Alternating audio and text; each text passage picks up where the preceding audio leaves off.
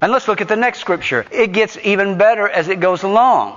Because the Holy Spirit has come here this morning to help me to teach you that He wants to live in you. Moving right on to the next scripture talking about the indwelling Holy Spirit, we're going to look at Romans chapter 8 and verse number 1. And this time we're going to use the King James Version because we all know that it's the authorized version, it's the most holy version, and there are those who will not listen to me preach unless I preach from the King James Version. So I'm preaching from the King James Version for you. So listen. But if the Spirit of Him that raised up Jesus from the dead, what? Dwell. Say the word dwell.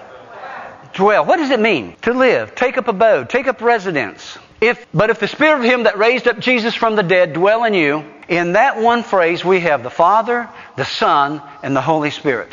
He that raised up Christ from the dead shall also quicken your mortal bodies by His Spirit that dwelleth in you. Why do I get excited? Why do I jump? Why do I shout? Why do I clap my hands? Because there is a being living inside of me, the third being of the Godhead of the Trinity named the Holy Spirit. And the Bible says He'll quicken my mortal body. What does that mean? What does quicken mean? Say it. You got it, Richard. Make quicker, make alive.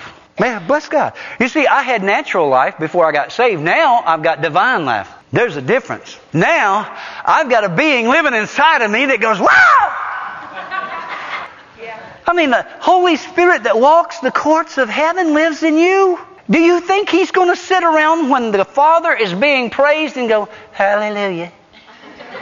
Praise the Lord. No. He's going to get excited, man. It's like my little boy, Jim, when he was little and Christmas time would come around. He'd get so excited he couldn't sit still. And I'd just have to grab him and sit him down and say, Sit still, Jim, sit still. He'd be so excited, so hyper. He gets it from me.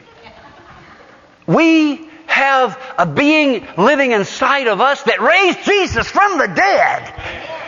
Wow. How can I keep silent?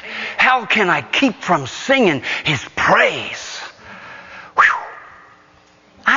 I, don't know if you're getting this.